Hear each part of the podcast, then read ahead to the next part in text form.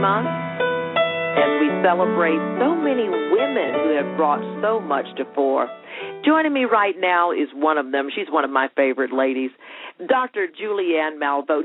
But you that as as we go through Women's History Month, we we celebrate. There's so many vast areas of celebration that women have contributed to, and I know that you are such a historian. Not only are you a labor economist and uh, the former president of a college that one of my great grandfathers founded, Bennett College, you are so into women and empowerment. You're into politics. You um, are a noted author. You're a commentator, a speech writer, a speech a speaker yourself. There's so many things that you do, and you're very strong in politics. So much that you do is so impressive, Julianne. But when it comes down to women who impress you, who are some of your top women? Like as you're looking at Women's History Month, who who who does a great woman like you honor? Well, you know, I start off with with our sisters, with African American women, but there's so many other women uh, that are important. But let me, my own shero is a woman named Dr. Phyllis Ann Wallace. Nobody knows her. She was the first African American woman to get her doctorate in economics from Yale University. Wow. In the 1940s. She did a bunch of stuff. Um, in fact, I still have the letter that she got um, from Adam Clayton Powell, who invited her to come and work for the government. And she went to work for the government. She actually worked for the CIA, Rolanda. In the um, 40s? In the 50s. Yes, ma'am. Wow. Worked for the CIA, ended up working with Ken Clark on the doll studies, and then coming to MIT, which is where I met her. And it was really, really funny because one day um, a bunch of folks were sitting outside. We were going to something, and I was her little intern. And this, these guys were yelling about the CIA. And I said, Oh, Dr. Wallace, they said, You're in the CIA. That couldn't be possible, is it? She said, Well, it could be. People didn't know about it, and she lived a life of relative isolation. Who do you tell? You you go have tea with your girlfriends. Oh yeah, I was just spying on so and so. You you really can't do that. now you now you would be a reality show. You know exactly. She spoke six, lang- six languages, but she was my mentor who helped me through. And um, so I, I people don't know about her. She was the first research director at EEOC. She was responsible for changing the way that we tested on um, you know, you always have these tests to get government jobs, and she changed all those. She's like, all these questions are irrelevant. Wow. And so she was like a total leader, but people don't know about her. Dr. Phyllis Ann Wallace from Baltimore. Um, another sister I would always like to lift up is uh, Constance Baker Motley. And Phyllis and Constance were buddies. Phyllis um, did not pledge, and you know I'm a Delta, of course, but Connie Motley was an AKA, and I was I say, well, I'll give her props. But she was one of the first judges in New York City, uh, mm. first black woman judges. She also went to Yale, got her law degree at Yale. She is the shoulders on which people like Marian Wright Edelman and Eleanor Holmes Norton, who also went to Yale, stand on.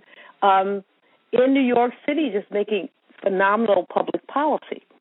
You know, another woman that I would really talk about is Constance Baker Newman. You know Connie because you've seen her you know, at Dr. Myers and other places, but a lot of people don't her accomplishments. Undersecretary of State, uh, listed as one of the top, she and only um, one other African American, one of the top government administrators, has worked under Democrats, under Republicans in international affairs, still goes to um, countries that you and I wouldn't go to because we couldn't wear our pumps. And uh, you know, when people say, "Well, can I can I wear my heels?" No, okay, that's okay. Um, but she goes to those places to help them count votes. Let me get off our sisters for a minute and come back to them. But one of the persons that nobody knows about Rolanda that I'm always intrigued about is March Fong Eu. Who is that? She was the Secretary of State in California for like six terms. She is an Asian woman. I was about to say, ran, she sounds Asian. She's an Asian woman who came out, went, went to the assembly in California, and leaving the assembly went on to be Secretary of State. No one ever lifts her up. Never, I don't a, even know. I, I, you know, why? Why is this that we don't know about all these women who've done such tremendous things to shape this nation? Because my line has always been history belongs to she who holds the pen. The mm. lions don't write, you know, the lambs don't write a story, the lions do. So you never hear about these phenomenal women because women are not writing the story. When mm. the men write the story, we're in the sidelines. When we write a story, we tell the story about ourselves. It's just like the story, you know, for five years at Bennett College, you know, I became something of an outlaw because I would never allow the story of the A&T 4 to be told without adding the fact that Bennett women were in the house. Mm-hmm. And that's and tell that story. Tell that briefly. To tell that story briefly for people who who aren't from where we're from, who know that story like it's the back of our hand. Tell that story because that is so important, and tell the importance of the Bennett the Bennett Belles contribution. Yeah, thank you for asking me that. You know, uh, February 1st, 1960, we all know the story of the four men who sat at the lunch counter in Woolworths and wouldn't leave and all of that. But backstory, all of that stuff was planned at Bennett College. There was a professor who essentially was meeting with the students, NAACP work, all working together, including the Bennett women. When those men went to the counter, those women were sitting in the house. Now, we know what it was like in 1960. No brothers were going to let you or I sit at the counter when crazy melanin deprived people were throwing matches and all that. So they were chivalrous toward the sisters, but the sisters were there. Mm-hmm. And, you know, Frank McCain, who sat there, his wife, Betty McCain, was a Bennett Belle. She was there. These women were there. I don't want to diminish the importance of what the brothers did, but I want the brothers to talk about what all happened. And Bennett professor Dr. Linda Brown has written a book that I commissioned when I was president called Belles of Liberty that really talks about that. The women who were in the classes of 57 to 60, they were there. And wow. even my, my brother, Reverend, Jack, Reverend Jesse Jackson, my big brother, my dear friend, he always says we couldn't have done this without the Bennett women. But that has been swallowed by history. That's how you miss our March Fong Eu, because nobody's writing our history. We women, black, white, Asian, Latina, we forget about ourselves. So we don't write our own story. And if we don't write it, who will? Who will lift right. us up? That's right. Now you were president of Bennett College. I'm I'm proud to say one of my great grandfathers. I'm always throwing this in to help found the yeah, college. Yeah, that, wonderful, wonderful, and we appreciate it. Yeah, but you were there leading women. As you know, one of the things that I know you and I both inspire young women to do is become leaders. Be just don't be the full woman. Be a leader of other women too. What do you say to that to women who are who may be tuning into the show? Who are I'm, I'm always encouraging people to go for their passion and try something new and not be afraid to fail. Leadership is one of those new things to try. What do you tell women of all ages in terms of how they live their lives? How can I be a leader tomorrow? How can how can I make history? As Auntie Maya says, we're making history every single day we live. We have an opportunity to make history. Well, how do you encourage that spirit in others? You know, I tell people first of all to find their passion. Yeah. What makes your temperature rise? Mm. You know, what makes you happy? What makes you dance? You know, hone into that. Number two, the most important part of leadership is to lead yourself. Hey. You can't lead yourself, you can't lead anybody else. That means leading in terms of your, all your habits, your eating, your exercise. Most of us know what we need to do to be excellent. Many of us won't do it. Mm. Own your excellence, and when you own your excellence, you own everybody in your space because you're telling them and showing them what you can possibly do. Mm-hmm. So lead yourself and then lead others. You don't have to have a title or a position to be a leader. Mm-hmm. What you have to have is integrity and intensity. So whether you're the clerical worker in the office, the manager, or the president, integrity and intensity. People will buy into that. They won't buy into your ambivalence. If you're not clear about what you want, you can't lead anybody else there. Well, so you have to be centered and clear.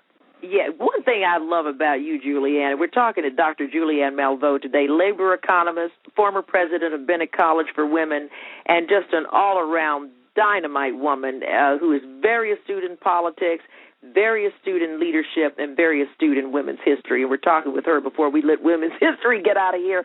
I, you know, I, we, you and I, Julianne, we celebrate women's contributions to the earth every single day, every moment of the day. And um, I, I, one of the things I, I love about you, and you know, you used to be on my on the Rolanda show back in the day, and my mother oh, used yeah, to call was a lot me of every fun, time. Wasn't it? Girl, listen, my mother used to call me and say, "I like that lady. She's smart. She's clear. She's astute." And and you know, that's what I've always loved about you. You're a fighter.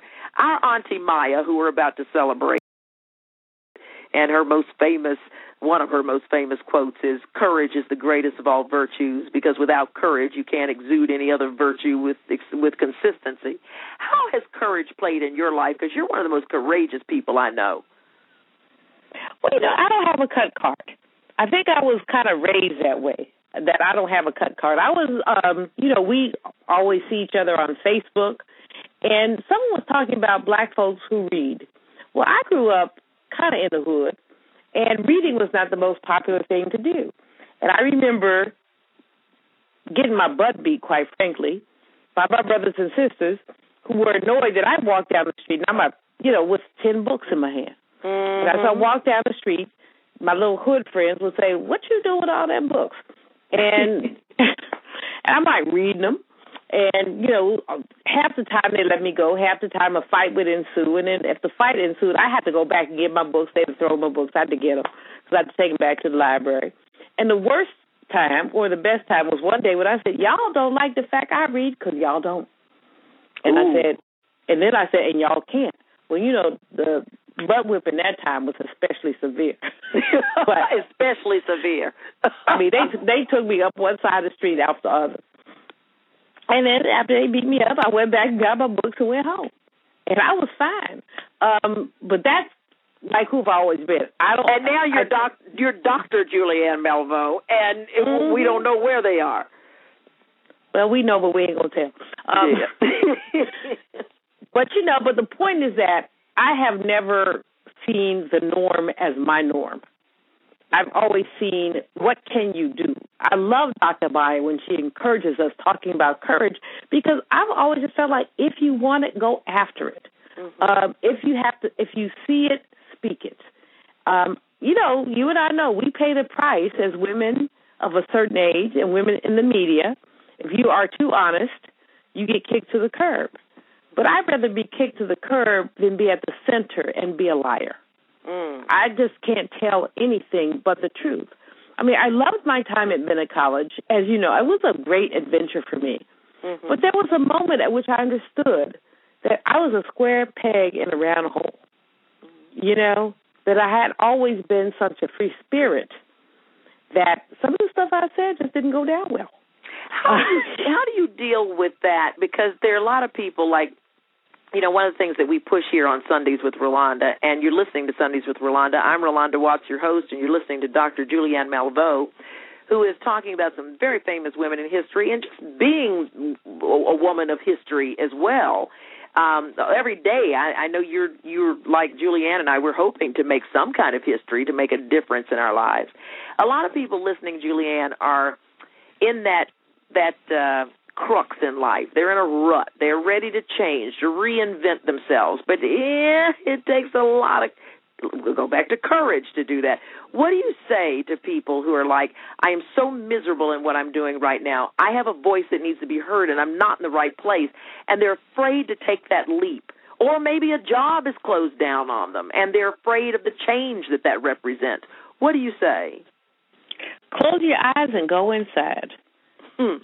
Close your eyes and go inside. How can you work it out? You know, I I, I was at an event on Monday evening. I think there may have been six people who came up to me, just serendipitously, not you know, to talk about changes in life. A sister who was trying to get out of banking and wanted to raise money for girls' organizations.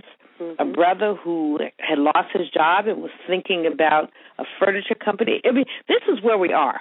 Mm-hmm. If you're of this age, we're in our 50s, maybe pushing up on 60, and, you know, you've done what you had to do, but you've got to grab your passion.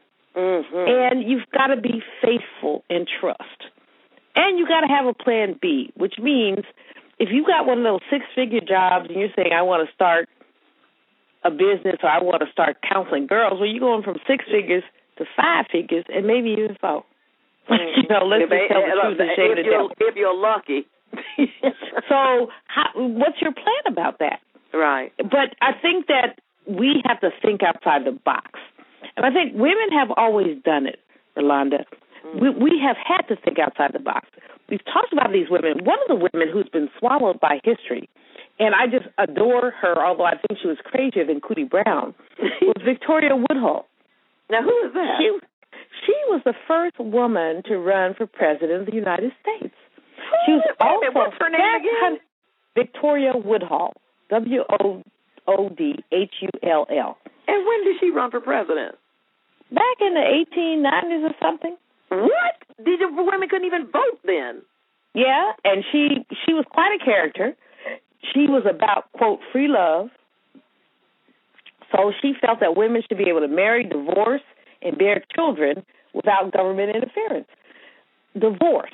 You know, you're we're talking, you know, we're talking the 19th century, where women were, you know, like three steps up from slaves. Right. And my girl is saying you can divorce if you want to. Now, like I said, she was quite a character. There's, there, there, her life was a lot of drama. But what I think that a lot of drama. I can only but what, imagine. But what I think that people should know about her is that she's a feminist icon, and that her name again has been swallowed by history. And so, so many of us are swallowed. Rolanda, your mama. I just adore your mama. She is such a special human being, Ms. Yes, Velma Watts and. Miss Dr. Velma Watts. Uh, yeah. But we can tell stories about her. You know, and all of us have folks like that. That in Women's History Month, we have to lift up not only the people who are public, but the people who are private, Mm-hmm. because it really allows us to walk down a road that they have paved for us. You know, in the room that I write, Ro, I have a picture of my great great grandmother. Her mm-hmm. name was Addie Hawkins. She was a maid, and she was from Mississippi. She went to work in Iowa for the white folks, and she was there for about ten years. She met a man that she loved very much, and but he was a gambler. And she told him, "If you send me your paychecks for ten weeks, then I'll marry you," because she wanted to know that he wouldn't spend all his money. Woo, she's a smart woman. And so he sent the paychecks, and they married, and they moved back to Mississippi. But she was a maid, and I keep her picture on my wall because I want to remind myself that when I say it's a hard work to write an article, she's the one who worked hard. That's and right. she was a maid so that I didn't have to be. Mm. All of us have that story in our lives, and we have to connect with those stories. Because when we connect with those stories, we're empowered. When I'm sitting at my desk and some editor is yelling at me about 750 words, I'm like, "Ooh." I look at her and say, 750 words? How many pounds of laundry did you have to clean? And all I got to do is write some words just to get off your behind and stop whining. the article that you're highlighting on your page today from the Huff Post about how to handle your haters. Now, a whole lot of women of history and a lot of women of today are trying to deal every minute with how am I going to deal with this hater today? As I love what Katt Williams, the the the fun- funny man, says, I don't wake up unless I got 14 haters out there waiting for me. and then some people say I need to get some more haters because my haters are starting to like me. What's your position on haters, and how do you handle them? I have to ignore them. I mean, obviously, there are times when it hits you in your soul when something somebody says about you or writes about you or talks about you just hits you like, you know, dag, did they really say that? But at the end of the day, what does Dr. Myers say to us? The truth is a stubborn fact, and the lie will die. Hey, And that what you know what that means? I always tell people don't be a haterator, be a congratulator. Because if there's something I have that you want, that's right. what God has for you is for you. You, you what God has for you is for you. But it's hard, and especially I mean Sophia has been hit so many ways, and many of us have. You have, I have. But you know, you rise above it when you say, you know, I am not giving hate any energy. Mm-mm. And that's what you have to say. Mm. You know, I am, you know, or there's a song back in the day which shake, shake, shake, shake the devil off. you know, and he works overtime and takes no vacation. You know, so we got to shake it off. If you are in right, in spirit, in power, you're going to have haters. Mm-hmm. My favorite verse, Rolanda, in the Bible is uh, 1 Corinthians 16 9. Mm-hmm. And it is, I am going to do great things, and there are many obstacles. It's Paul talking to Corinthians. He said, I'm going to do great things, and there are many obstacles. And the and is a word that's always hit me. Mm. Because if you and I were talking about something, you're going to say, I'm going to go do this film, but this person is blocking me. Mm-hmm. You say, I'm going to write this book, but I can't get to, you know, the editor. Mm-hmm. But what Paul said is, I'm going to do great things, and there are many obstacles. What does mm-hmm. and mean? Going to do great things, there will always be obstacles. It's right. not but, it's and. It comes with the territory. If you bad, and there are many obstacles. So don't expect your brilliance, your tenacity, your creativity to be recognized, and there are many obstacles. Mm. So understand if you have no obstacles, you're sleeping.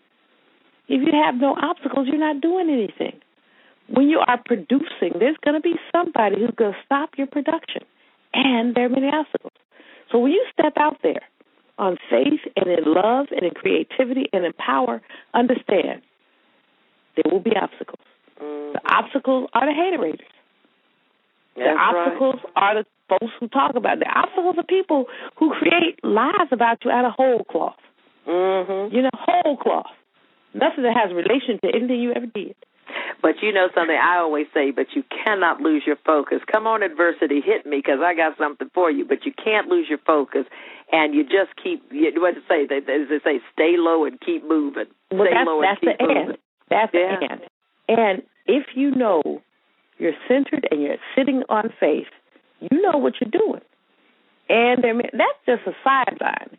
I mean, I just love the verse. I mean, I play with it. I preach on it, speak on it. I don't preach. They don't let me in church to preach. Uh, but every now and then. not yet. But not yet, Doctor um, Doctor Malveaux. we ain't gonna be the Reverend Doctor. Uh, but yeah, but that and is so powerful because I people always come to you and they'll tell you what's holding them up. I'm like, but what does that have to do with you? Mm-hmm. What really does that have to do with you? Now we all wallow in our pain and we all take a minute to feel sorry for ourselves. But then you get up and you shake the devil off. That's right. You take and and you put it on a flag and say and. I mean, I have a good friend, uh, and when people get ignorant with us, we look at each other and say and. And it's like and it's oh, like, so good. It's like and because you know they're going to be an obstacle. It's like rather than deal with this fool, we just say to each other, and. They and can, it, it comes with territory. It, and it, and mm-hmm. it keeps you sharp. Keeps you sharp. Yeah, when we come when we come back, Dr. Julianne Malveaux, tell us what you're up to. Give us our web your website and give us our your books and anything else that you want so that we can uh, stay connected with you. We'll be right back after this on Sundays with Rolanda with Dr. Julianne Malveaux. It's Rolanda. Ro, she says, I sit here and wash my dishes listening to you. Oh, that's And great. she said, You're my kitchen companion. That's what the whole thing is that you talk about and I talk about too, is that is going for your dreams, trying something new, not being afraid to fail. we need to have passion in whatever we do. Without that passion, which is where the center of our creativity is, you're not going to have a fulfilling life. There's more Rolanda next. Talk, listen, connect. This podcast is a part of the C Suite Radio Network. For more top business podcasts, visit c-suiteradio.com.